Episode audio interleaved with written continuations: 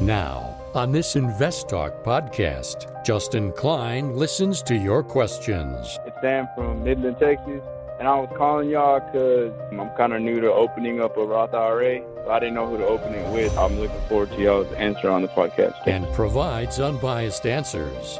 Well, I would go with something like Fidelity or Schwab or TD Ameritrade or E Trade. I can't tell you which one is going to be the best for you because they're all going to be different in their pros and their cons. Invest Talk. Over 35 million downloads and counting. Your participation makes it unique. 888 99 Chart.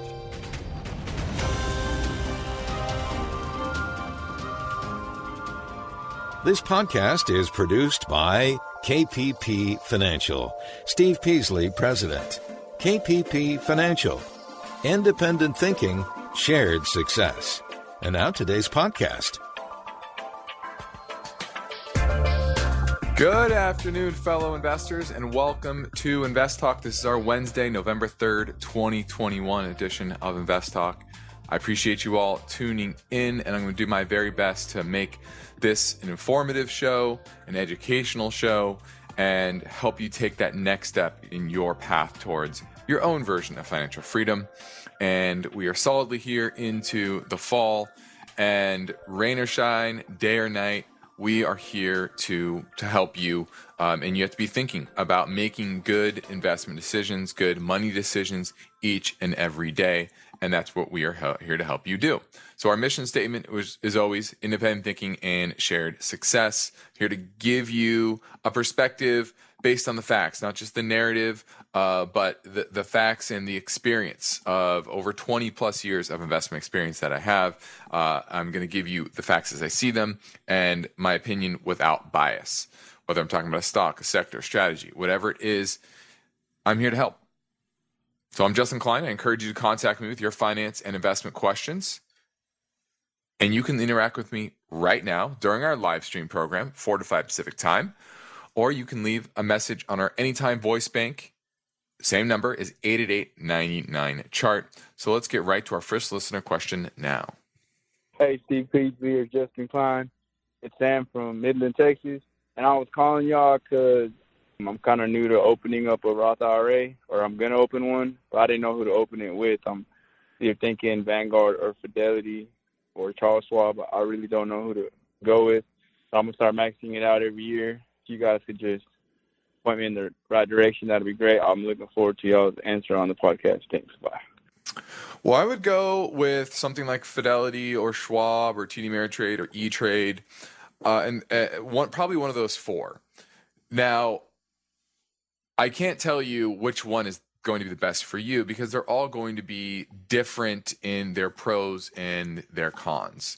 Um, they're all going to be free commissions for uh, equity trading, uh, but if you're going to buy options, uh, you're going to buy mutual funds, you're going to buy uh, bonds, which you know you're, you're just starting out, so you're probably not doing bonds. But there are other factors to consider than just the equity, uh, the equity uh, cost of trading. Uh, so there's other things like fees to move money, um, and then research and data that you can get. I know TD Ameritrade has a great uh, platform called Thinkorswim that is really good for charting and uh, doing research and, and all that. Uh, and maybe you want to go that route because that's what you want to get access to. Um, so you really just need to do your research and find out what you want your broker to have um, the strengths in, whether that's customer service, whether that's ease of use, maybe they have a link to your bank, things like that. But just stick with one of those four that I mentioned, uh, and I think you'll do all right either way. Now, my focus point today is based on the story behind this headline. Small caps kick off November ra- November with a rally and the small cap focused Russell 2000 rose nearly 3% on Monday, paused yesterday, and then had another strong day today. And it's starting to catch up to the uh, to the S&P uh, for the year. And we're going to dig into what that could mean for equities going into the final month and a half or so of the year. So that's what's on my mind. Also, I want to touch on uh, OPEC and how they could change the the market, but the big story, which I really, really want to get into, is this new system of a carbon tax. And this is going to change uh, some some major commodity markets, I think, in uh, such as steel, aluminum, cement, fertilizer, and these are areas that the U.S. and the EU are targeting to try to reduce carbon emissions, and that could change, like I said, change the dynamics of those markets dramatically. And some companies are definitely going to benefit more than others. Uh, so we're going to look at that as well. But ultimately, I want to know what's on your mind. 8899 chart, 88992 4278 is how you get through and ask your question on today's show. Now let's check on the market. Today was Fed Day, and the announcement was exactly what was expected, which was no change in interest rates, starting of the tapering this month, $15 billion uh, per month. Uh, the I guess the only major news was that they also said they're going to do it next month. They promised basically tapering this month and next month, and hinted that they'll continue at that pace, uh, but they'll reassess really, um, probably meeting by meeting. So there's another meeting next month. Remember, it's every about six weeks. So a little bit before Christmas, you'll get another meeting from the Fed, uh, and then they'll probably project out what to do for January as well. So certainly, kind of meeting by meeting, uh, whether that tapering is going to continue. So that's A. B. They, they there was a press conference talked a bit about uh, inflation didn't really give a whole lot of indication that they were going to be hawkish on inflation it was kind of a dovish tapering but did hint that their the the rate hike till they actually raise rates won't be till the back half of next year. Some are thinking December. The markets are actually looking at September as the most likely time frame when interest rates will go up. Now, what did the market do in reaction? Well, it had a pretty strong reaction. Typically, the first move is the wrong move. Not today so far. Uh, the market closed S&P closed up about 30 points, about two thirds of 1%. The Russell 2000, that was the strongest index, up 42 points, uh, almost 2% on, on that front. And then you had the NASDAQ, that was up 161 points, a little over 1%. So, uh, you know, strong reaction. Gold was up on the reaction, although in the day it was down, but uh, it certainly reacted positively to kind of the dovish tapering. And we'll see how we if we get some follow through uh, tomorrow. Remember, a lot of times there's a two or three day uh, period where the market's trying to figure out what this will mean for uh, you know earnings for the coming year, uh, the interest rate environment, and you're seeing that here. The the, the TNX, the uh, the ten year, that was up three basis points. So will that break out? I think that will be uh, interesting to see in the coming next week or so. Do we get a new high? or does it start to try to trend towards new highs uh, by the end of the year? Now we're heading into a quick break. John from West Virginia, hang on. You will be next here on Invest Talk at 888 99 chart.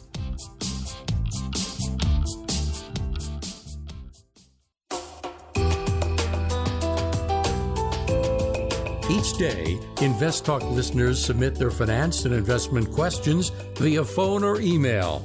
Would you like your question to be put near the top of the list? Just take a minute or two to leave a review and rating for Invest Talk at iTunes. And be sure to include a brief question with your iTunes review comments. Let's go talk to John in West Virginia looking at Pinnacle West Capital. Do you own it or looking to buy it? I own some of it and um, I'm down probably about 12% on it, and um, I, I'm looking to double down on it maybe, but um, maybe, maybe it's one of those things where you say, well, "What's wrong with this thing? What am I? What am I not not seeing here?" Um, just in a dividend portfolio, and looks like it has a pretty good yield and pretty good earnings, and I'm just trying to figure out what what I might be missing. Interesting. Okay.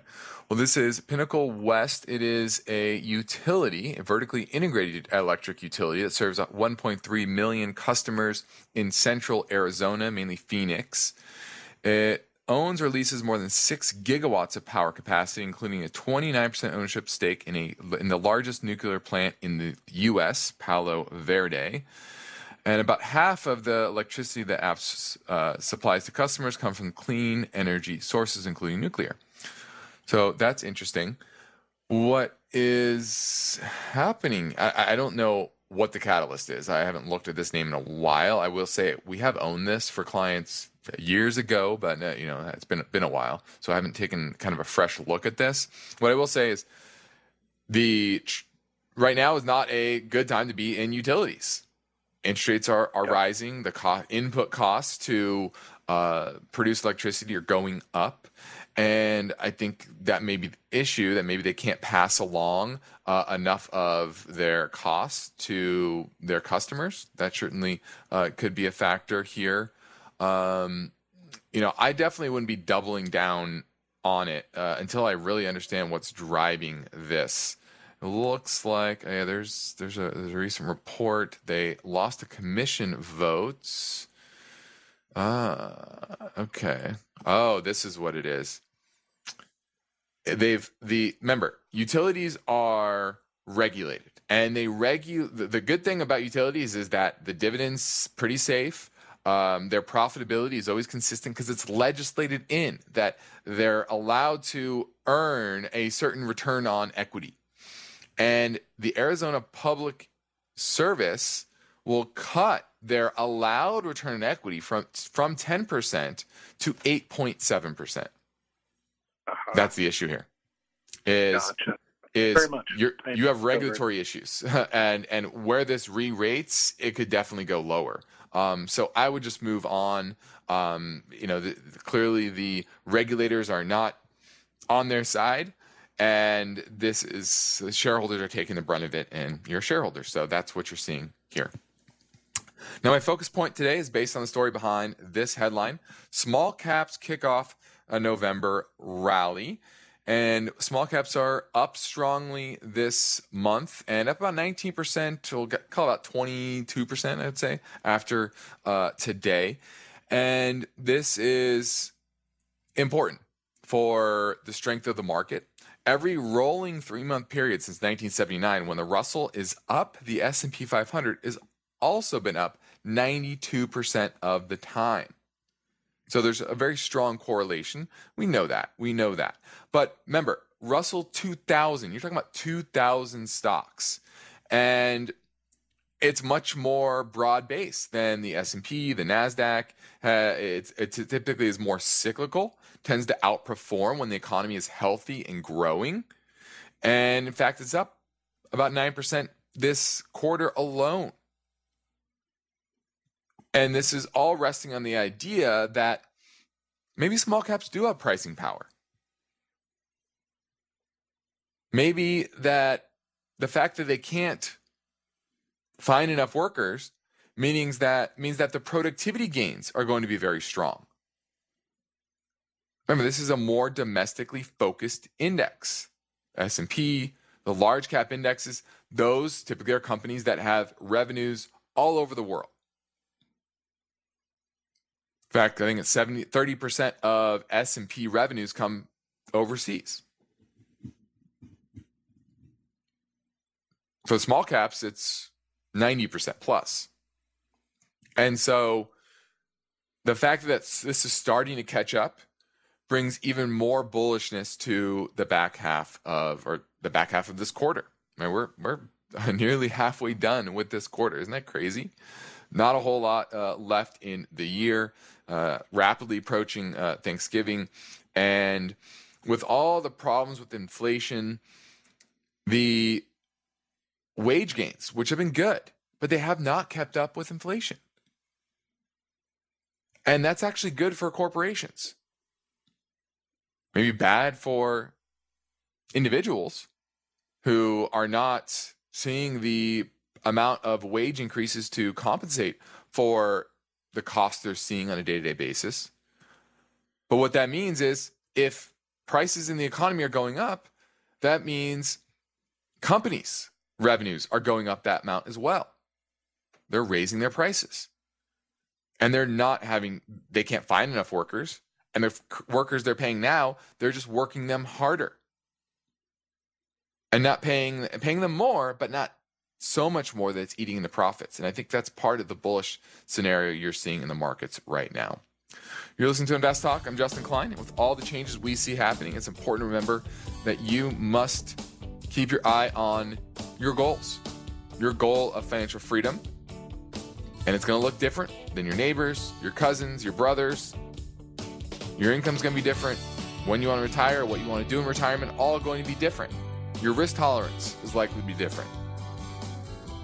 So that means your strategy has to be different as well. And that's what we're to help you with developing that strategy and making sound decisions. So we should talk about whatever is on your mind. So give us a call at 888 99 chart. Invest Talk is here to help. And when you download the free Invest Talk podcasts, don't forget to rate and review. The phone lines are open 888 99 chart. Let's go to John in Santa Cruz looking at Verizon. Yes, hi, um, Justin. Yes, uh, I own shares, um, and I'm looking at the price and close to what it was in March of 2020. I'm thinking maybe this is a good time to pick up more shares for the dividend, of course. Okay, well, what you think. well, here's the question: Is how much of it do you own as a percentage of your overall portfolio? Uh, less than one percent Okay, of the overall. Okay, Yeah, so not a large percent. Yeah, so I will say it is relatively attractively valued right now. Um, the issue is twofold. Uh, there is uh, rising interest rates, and this is kind of a bond proxy because it's not a fast growing company. Uh, it's in a mature, competitive environment. Uh, and so you're going to get some headwinds if interest rates continue to go up. And that's part of the reason why this has gone down. Another is rising inflation. Uh, I think they have poor purchasing power because it's a very competitive market. You have T-Mobile uh, bought Sprint that's coming in and kind of undercutting them, uh, and they're kind of a pure play telecom provider, and their cost of uh, their cost of labor is a big input to what they do, and so and the, the cost of rolling out 5G uh, as well that's very expensive. So and you know chips are get- getting more expensive, all of that, and that's the issue here, and I think that's the headwind that they're they're seeing. So I just don't think it's the best opportunity in the market, frankly. Uh, I think you can find better. But if you really like Verizon, you just, you just want kind of that steady hand longer term, this is a pretty good price to get in. Um, I just don't think it's the best opportunity in the market right now. Thanks for the call. Let's go to Noel in Napa and let's talk about insider trading. Yeah, good afternoon, Justin. Yeah, I uh, I've talked to you before about uh, Foods, and uh, it's broken out of its trading range this week, uh, and uh, uh, it's been trading in a narrow place for quite a while. But this week it's uh, moving up, and and of course uh, it's uh, going to announce its earnings, I think, uh, on Thursday. So I don't know. To me, it looks like insider trading, but that's illegal. So would it be just—we've got some smart investors or uh, people that want to get a hold of the uh, good dividend? Uh, what do you, what do you going on? No, what's happening here is what's happening uh, all over the market. You saw that with uh, Avis CAR going up uh, was hundred percent yesterday. Um, AMC I think had a, a bit of a short squeeze. Um, you know, there's just there's just all the kind of highly shorted companies. GME, uh, GameStop uh, recently had another uh, move up from the 160s all the way to the 250 range uh, earlier today. Um, and that's B&G is just another one. It's, it's highly shorted, um, and it's getting that short squeeze. Uh, and so that's really what you're seeing here. It's not insider trading. Uh, this happened back in January, happened again in June, um, and ultimately it's going to probably come back down uh, into the 30 range. So I would be using using this honestly as an opportunity to unload, uh, reduce my position, or eliminate it. Uh, you know, into the the mid 30s. I think 35 to 37 is a, range that you'd probably want to be selling into uh, this move. So it's not insider trading. It's just simply a good old, good old fashioned short squeeze. Thanks for the call. Now, when people take the time to leave an Invest Talk podcast review on iTunes, we like to thank them for their courtesy by getting to their questions quickly. So here's here are some questions from iTunes reviewers. M Jonesy says CPB Campbell Soup. This stock recently hit a 52 week high due to due to due to eroding business. Let's see. That's CPB. Okay, 52 week low. I think. Yeah, there we go. With inflation on the rise and food price increases, do you think CPB might be an increase in sales growth? Um, I, I think first off, one of the issues is bad comps. Everyone was buying canned goods during the pandemic, including Campbell Soup. And so their business did very, very well post pandemic. And as like as with most things that uh, are, are more COVID driven uh, and not long term secularly driven, this came back down to earth. Last two quarters, revenue growth down 11%, earnings down 13% last quarter, 31% the quarter before. So earnings last year were almost $3. This year, supposed to be $2.76 and back up to 292 next year. Um, overall, I just not a huge fan of this name. Uh, it's not expensive. It's relatively cheap and it is getting starting to get a bid.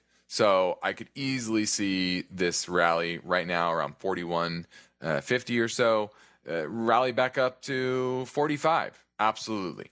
But just not a name I get super excited about. They have a decent amount of debt. Uh, there's a shift towards more eating fresh foods as opposed to canned foods. And yeah, that's that's about it. Not anything that I would get uh, interested in purchasing. Now, the next Invest Talk, the story behind this headline. The Fed holds rates near zero, yet some borrowing costs are already on the rise. Even though the Federal Reserve didn't raise its benchmark rate today, the days of low rates are maybe numbered, and consumers can expect to pay a bit more. I'll walk through the twists and turns of that story tomorrow. But for now, I'm Justin Klein, and I'm ready to take your questions live at 888 99 Chart. Got a question for Steve or Justin? Just kind of wondering if this stock is a value trap. Now is a good time to call Invest Talk. Uh, I think there's likely a pullback here. 888 99 Chart. eBay Motors is here for the ride. Remember when you first saw the potential? And then through some elbow grease, fresh installs, and a whole lot of love, you transformed 100,000 miles and a body full of rust into a drive that's all your own. Look to your left, look to your right. It is official. No one's got a ride like this. There's nothing else that sounds like, feels like, or looks like the set of wheels in your garage.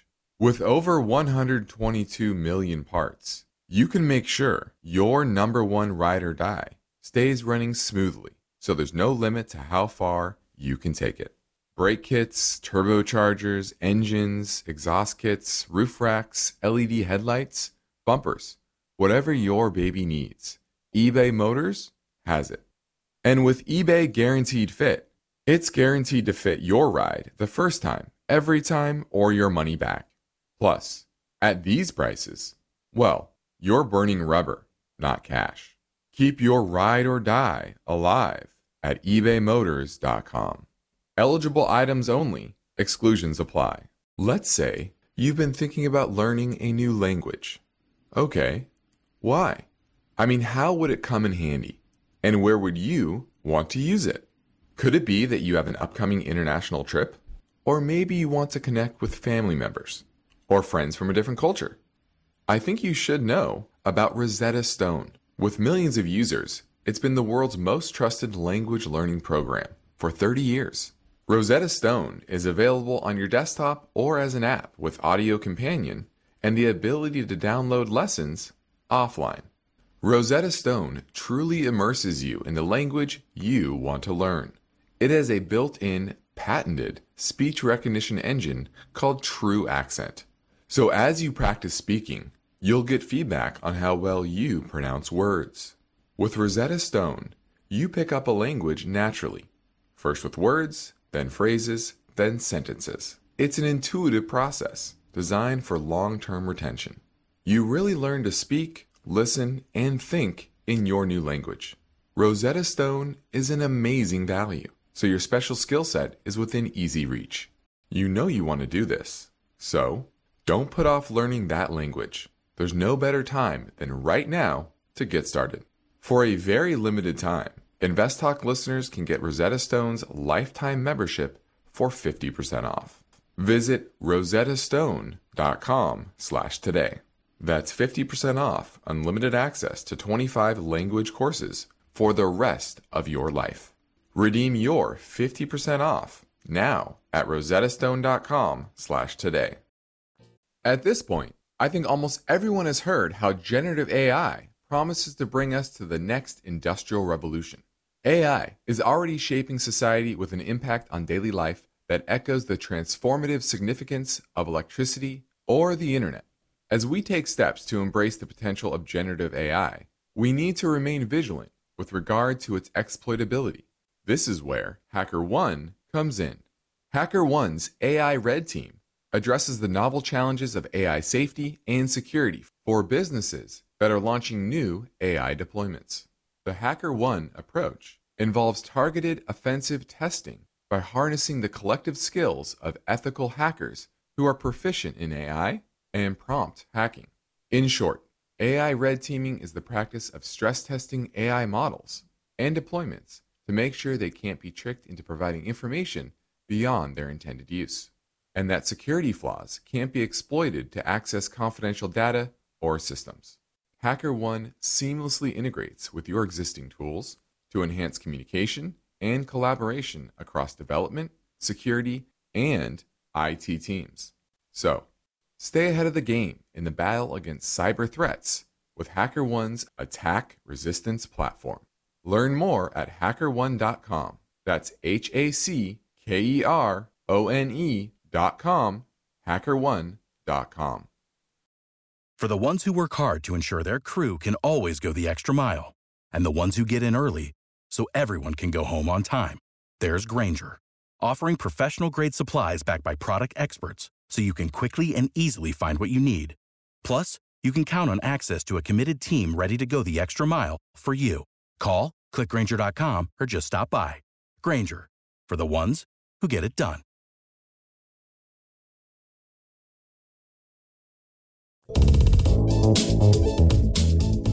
With inflation impacting all areas of the global economy, how should investors adjust their strategy to take advantage of emerging opportunities? You'll get the answer to this and other key questions at the free Invest Talk Wealth webinar.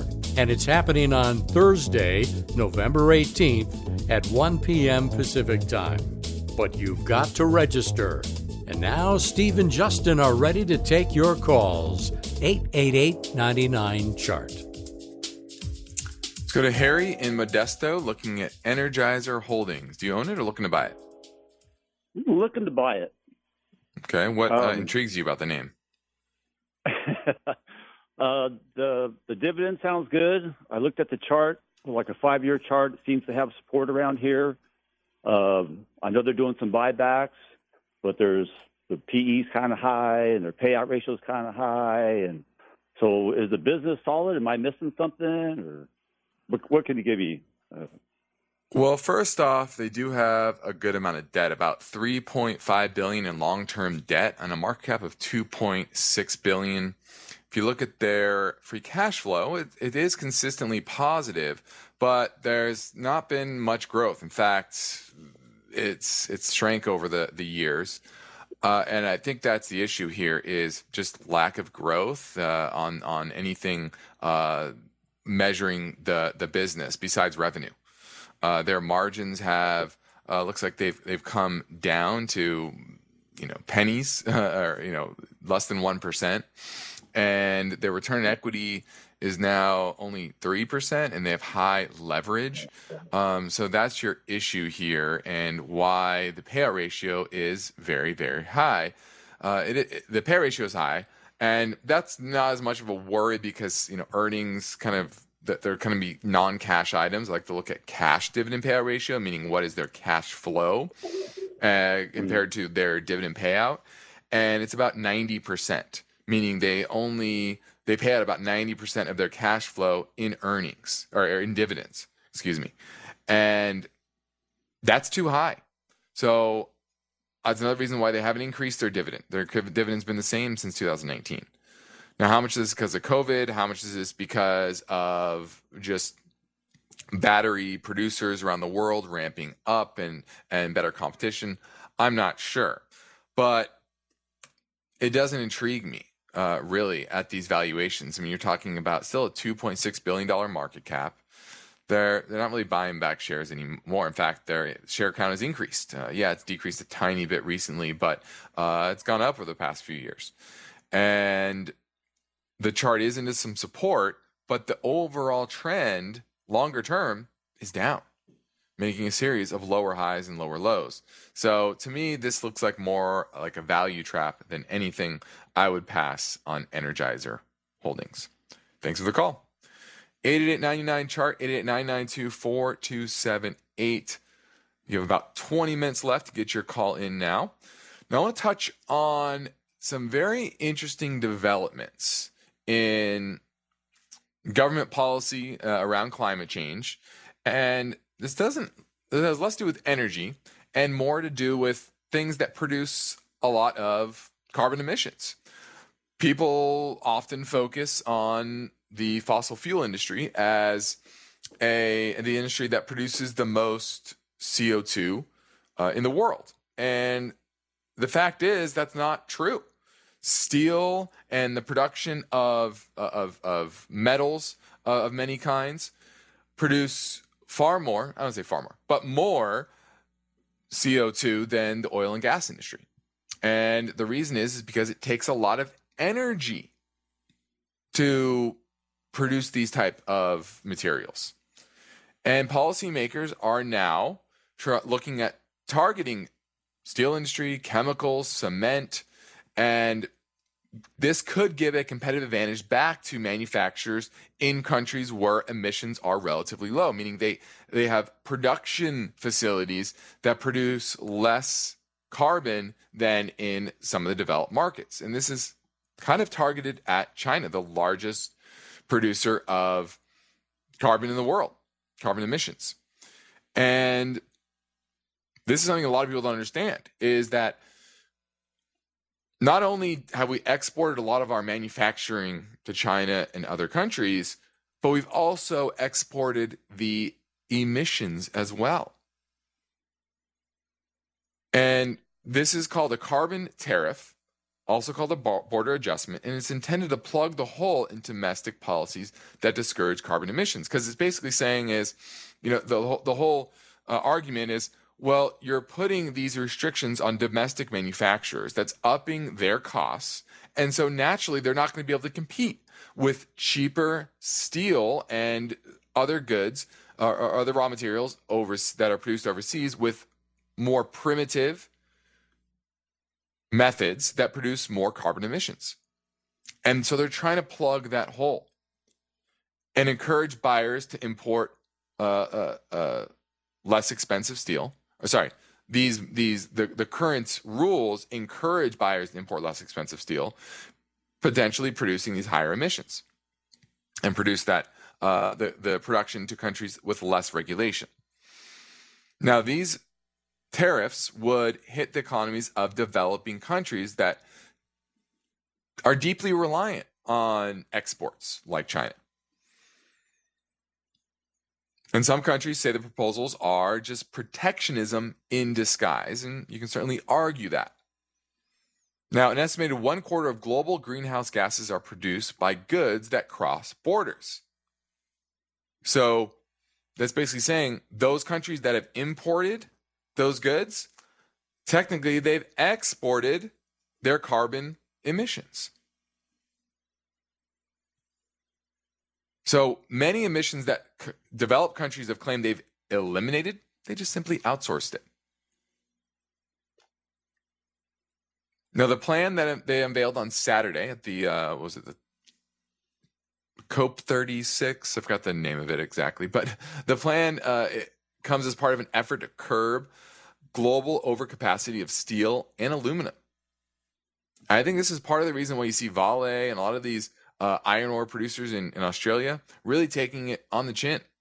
Because if this goes into effect, then that's going to bring a lot more manufacturing of steel back home domestically. And this is how I think it's going to be sold to Republicans here who typically don't like these policies, but they like domestic manufacturing. And that could, if done right, if executed well, bring some manufacturing home. Now they're still still ironing, ironing out the details, and it's going to take a couple of years, I think. But it's a start of the next initiative to reduce the greenhouse emissions of areas that you don't realize produce so much carbon. And so they're trying to implement the program by 2025 as part of a broader deal to cut emissions by 55% by 2030 in Europe. Now, Europe currently has a cap and trade system domestically. And so it would be similar to that. Uh, Boston Consulting Group had a report said Chinese and re- Ukrainian steel made, uh, made made steel would be to hurt the most. Efficient mills in Canada and South Korea would be helped the most. That was interesting as well. Uh, so something to keep an eye on as this evolves because it's certainly going to impact these other markets uh, that produce steel besides China and Ukraine. And it could bring some advantages to certain uh, commodity producers in other countries. Now, we'd love to get live calls, any your recorded questions as well. So let's dip into the Invest Talk voice bank for a question that came in earlier from Ohio. Hey, Steve or Justin. This is Bob from Ohio. Um, I see the rising oil prices as an opportunity to get into a gas company. Um, so I've been looking at Exxon or Chevron, or ExxonMobil or Chevron, and I'm trying to see which one's better. I know Chevron has a little bit better of a dividend history than Exxon, but I want to see what you guys think. Um, I appreciate it. Thanks, guys. Uh, this is an easy answer Exxon. For years, Chevron had actually performed better. Uh, and one of the reasons it performed better was because natural gas prices were very low. And years ago, Exxon bought a company called XTO Energy, which was heavily focused on uh, natural gas production and fracking. And that hurt Exxon for many years. Well, now it's actually helping them. And you're starting to see Exxon outperform because of that, because of natural gas prices. And, and really, since what, late last year, when natural gas prices started taking off, Exxon has outperformed Chevron. And I think that will continue. Because remember, OPEC can go and increase production of oil and ship it around the world very easily.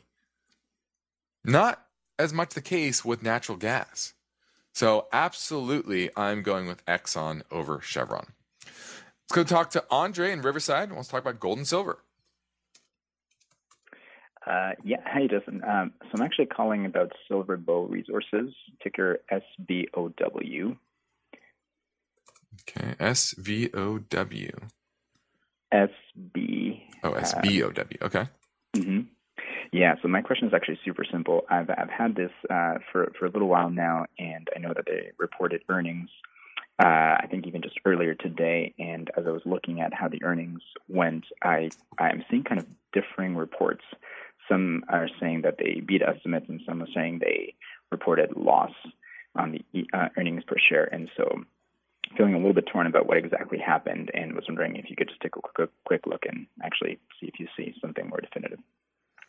Okay. Well, one, one thing you have to understand when you're looking at, yeah, they did report a net loss of 36 million, but that included a net unrealized loss on the value of the company's derivative contracts of 61 million. Uh, now, what does that mean exactly? I have to dig into the details of it. Now, adjusted EBITDA was 58 million. So, stripping out the the that that kind of one-time cost, that's typically what adjusted EBITDA is. Is you know what are the what what are the the non-cash items? What are the one-time items that may skew the current earnings picture? Uh, if you get rid of that, what does the business do? And so adjusted EBITDA was 58 million.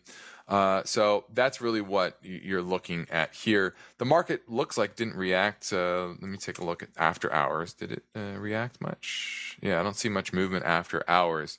So I think you're you're fine here. I wouldn't be too worried uh, about it. Uh, revenue growth was still up 100, uh, you know, 181 percent. It looks like was that last quarter. Yeah.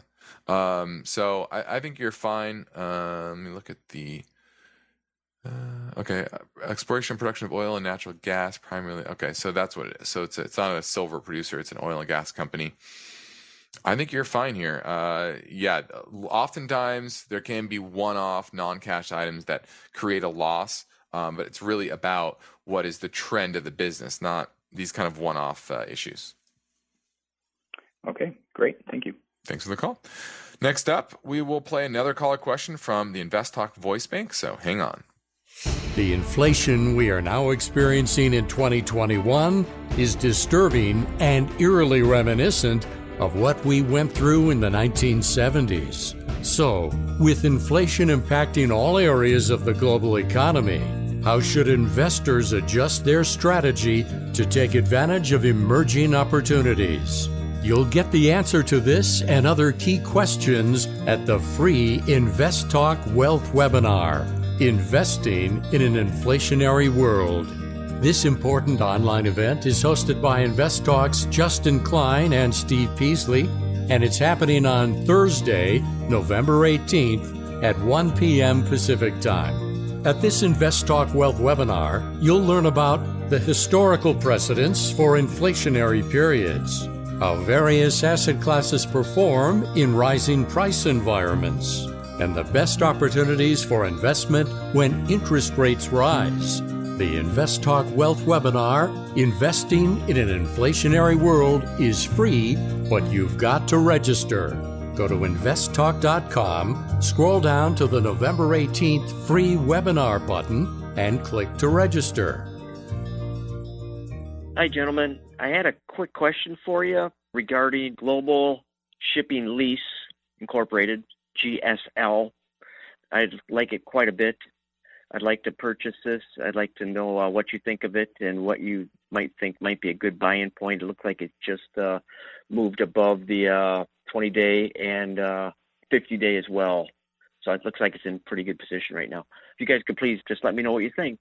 Thanks. Bye. All right, this is Global Ship Lease Inc. operates uh, in the container shipping industry. So clearly, their business is a booming now that uh, shipping rates are trending higher and continue to can now they, like I said they've rolled over a bit uh, recently and that could be a, a, bit of a warning sign and this did have a pretty decent pullback at the beginning of October to the 20 day moving average sorry 50 day moving average and has been marching above it uh, trying to break to new highs but not there yet. Now the MACD is showing so a bit of divergence and that worries me a bit uh, and the fact that shipping rates have started to to weaken here a bit. Still high, but but but weaken. Um, so I'm, and then I look longer term. This business has not been a great one. In fact, their shares outstanding has uh, exploded from seven million shares in 2018 to 26 million shares trailing 12 months. They the return equity longer term has been the negative for many years in 2015 and 18. Uh, other than that, it's been in the mid to high single digits, which is not great, and has struggled to have great profitability long term. Honestly, competitive industry. Now this could be a momentum play, but I'm starting to see that momentum maybe waning. So uh, that's what you're looking at is still an uptrend. You can't argue with that. Still strength there, but you're a little late, I think, to the game. And so I would be a little hesitant on firing up here with that MACD convergence, with the history of the business, and you're seeing leasing rates starting to roll over a bit. This is Invest Talk. I'm Justin Klein. We have one goal here to help you achieve your own version of financial freedom, and our work continues after this final break. So get your questions in now at 888 99 chart.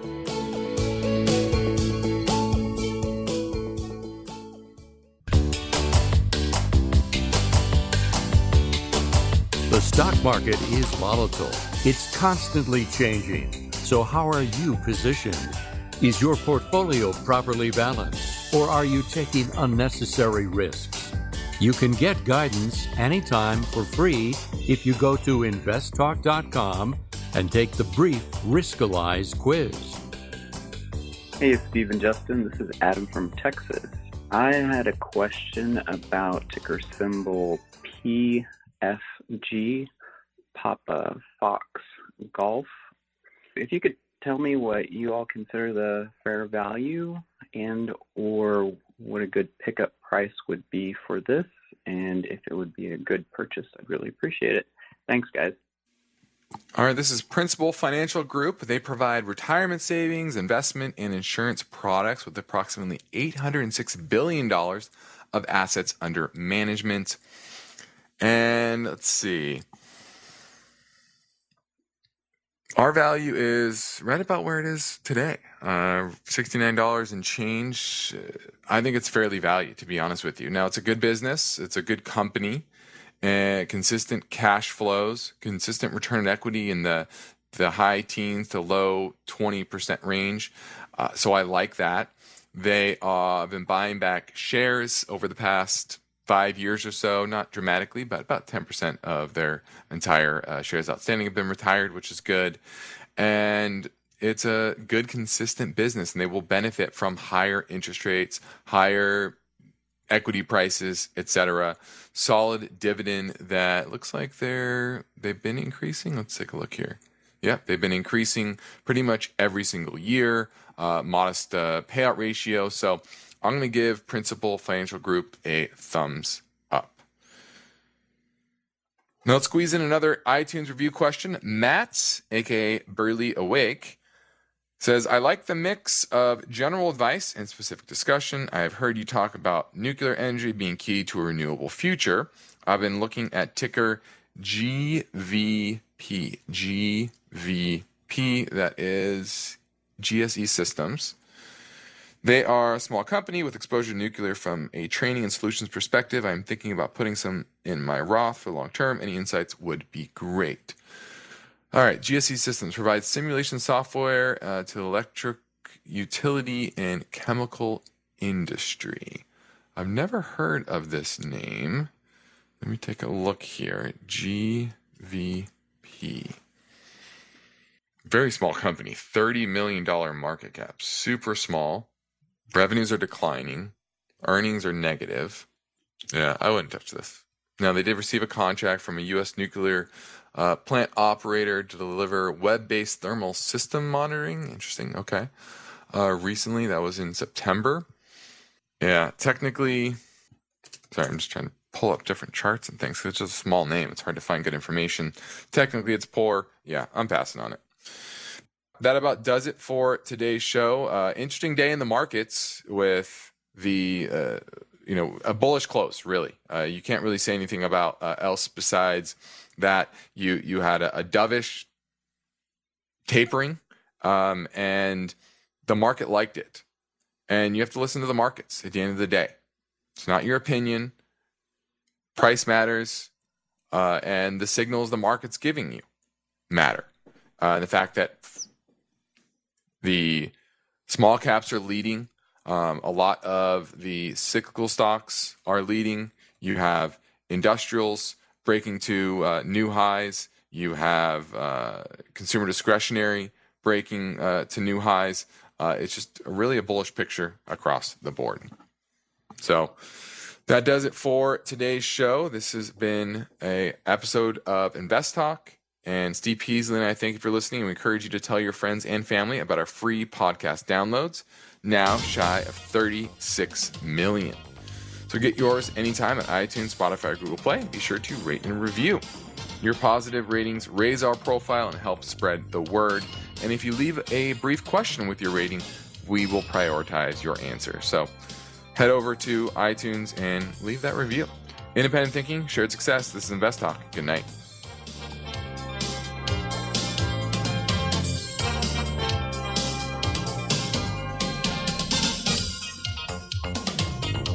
Because of the nature of the interactive dialogue inherent in the format of this program, it's important for the listener to understand that not all comments made will apply to them specifically. Nothing said shall be taken to be investment advice, or shall statements on this program be considered an offer to buy or sell securities. Such advice is rendered solely on an individual basis, and at times will require that the investor review a prospectus before investing. Invest Talk is a copyrighted program of Klein Pavlis Peasley Financial, a registered investment advisor, which retains all rights. For more information regarding KPP's investment advisors, call 1 800 557 5461. Steve Peasley is president and Justin Klein, chief executive officer of Klein Pavlis Peasley Financial. And they thank you for listening and welcome your comments or questions on our 24 hour listener line at 888 99 Chart.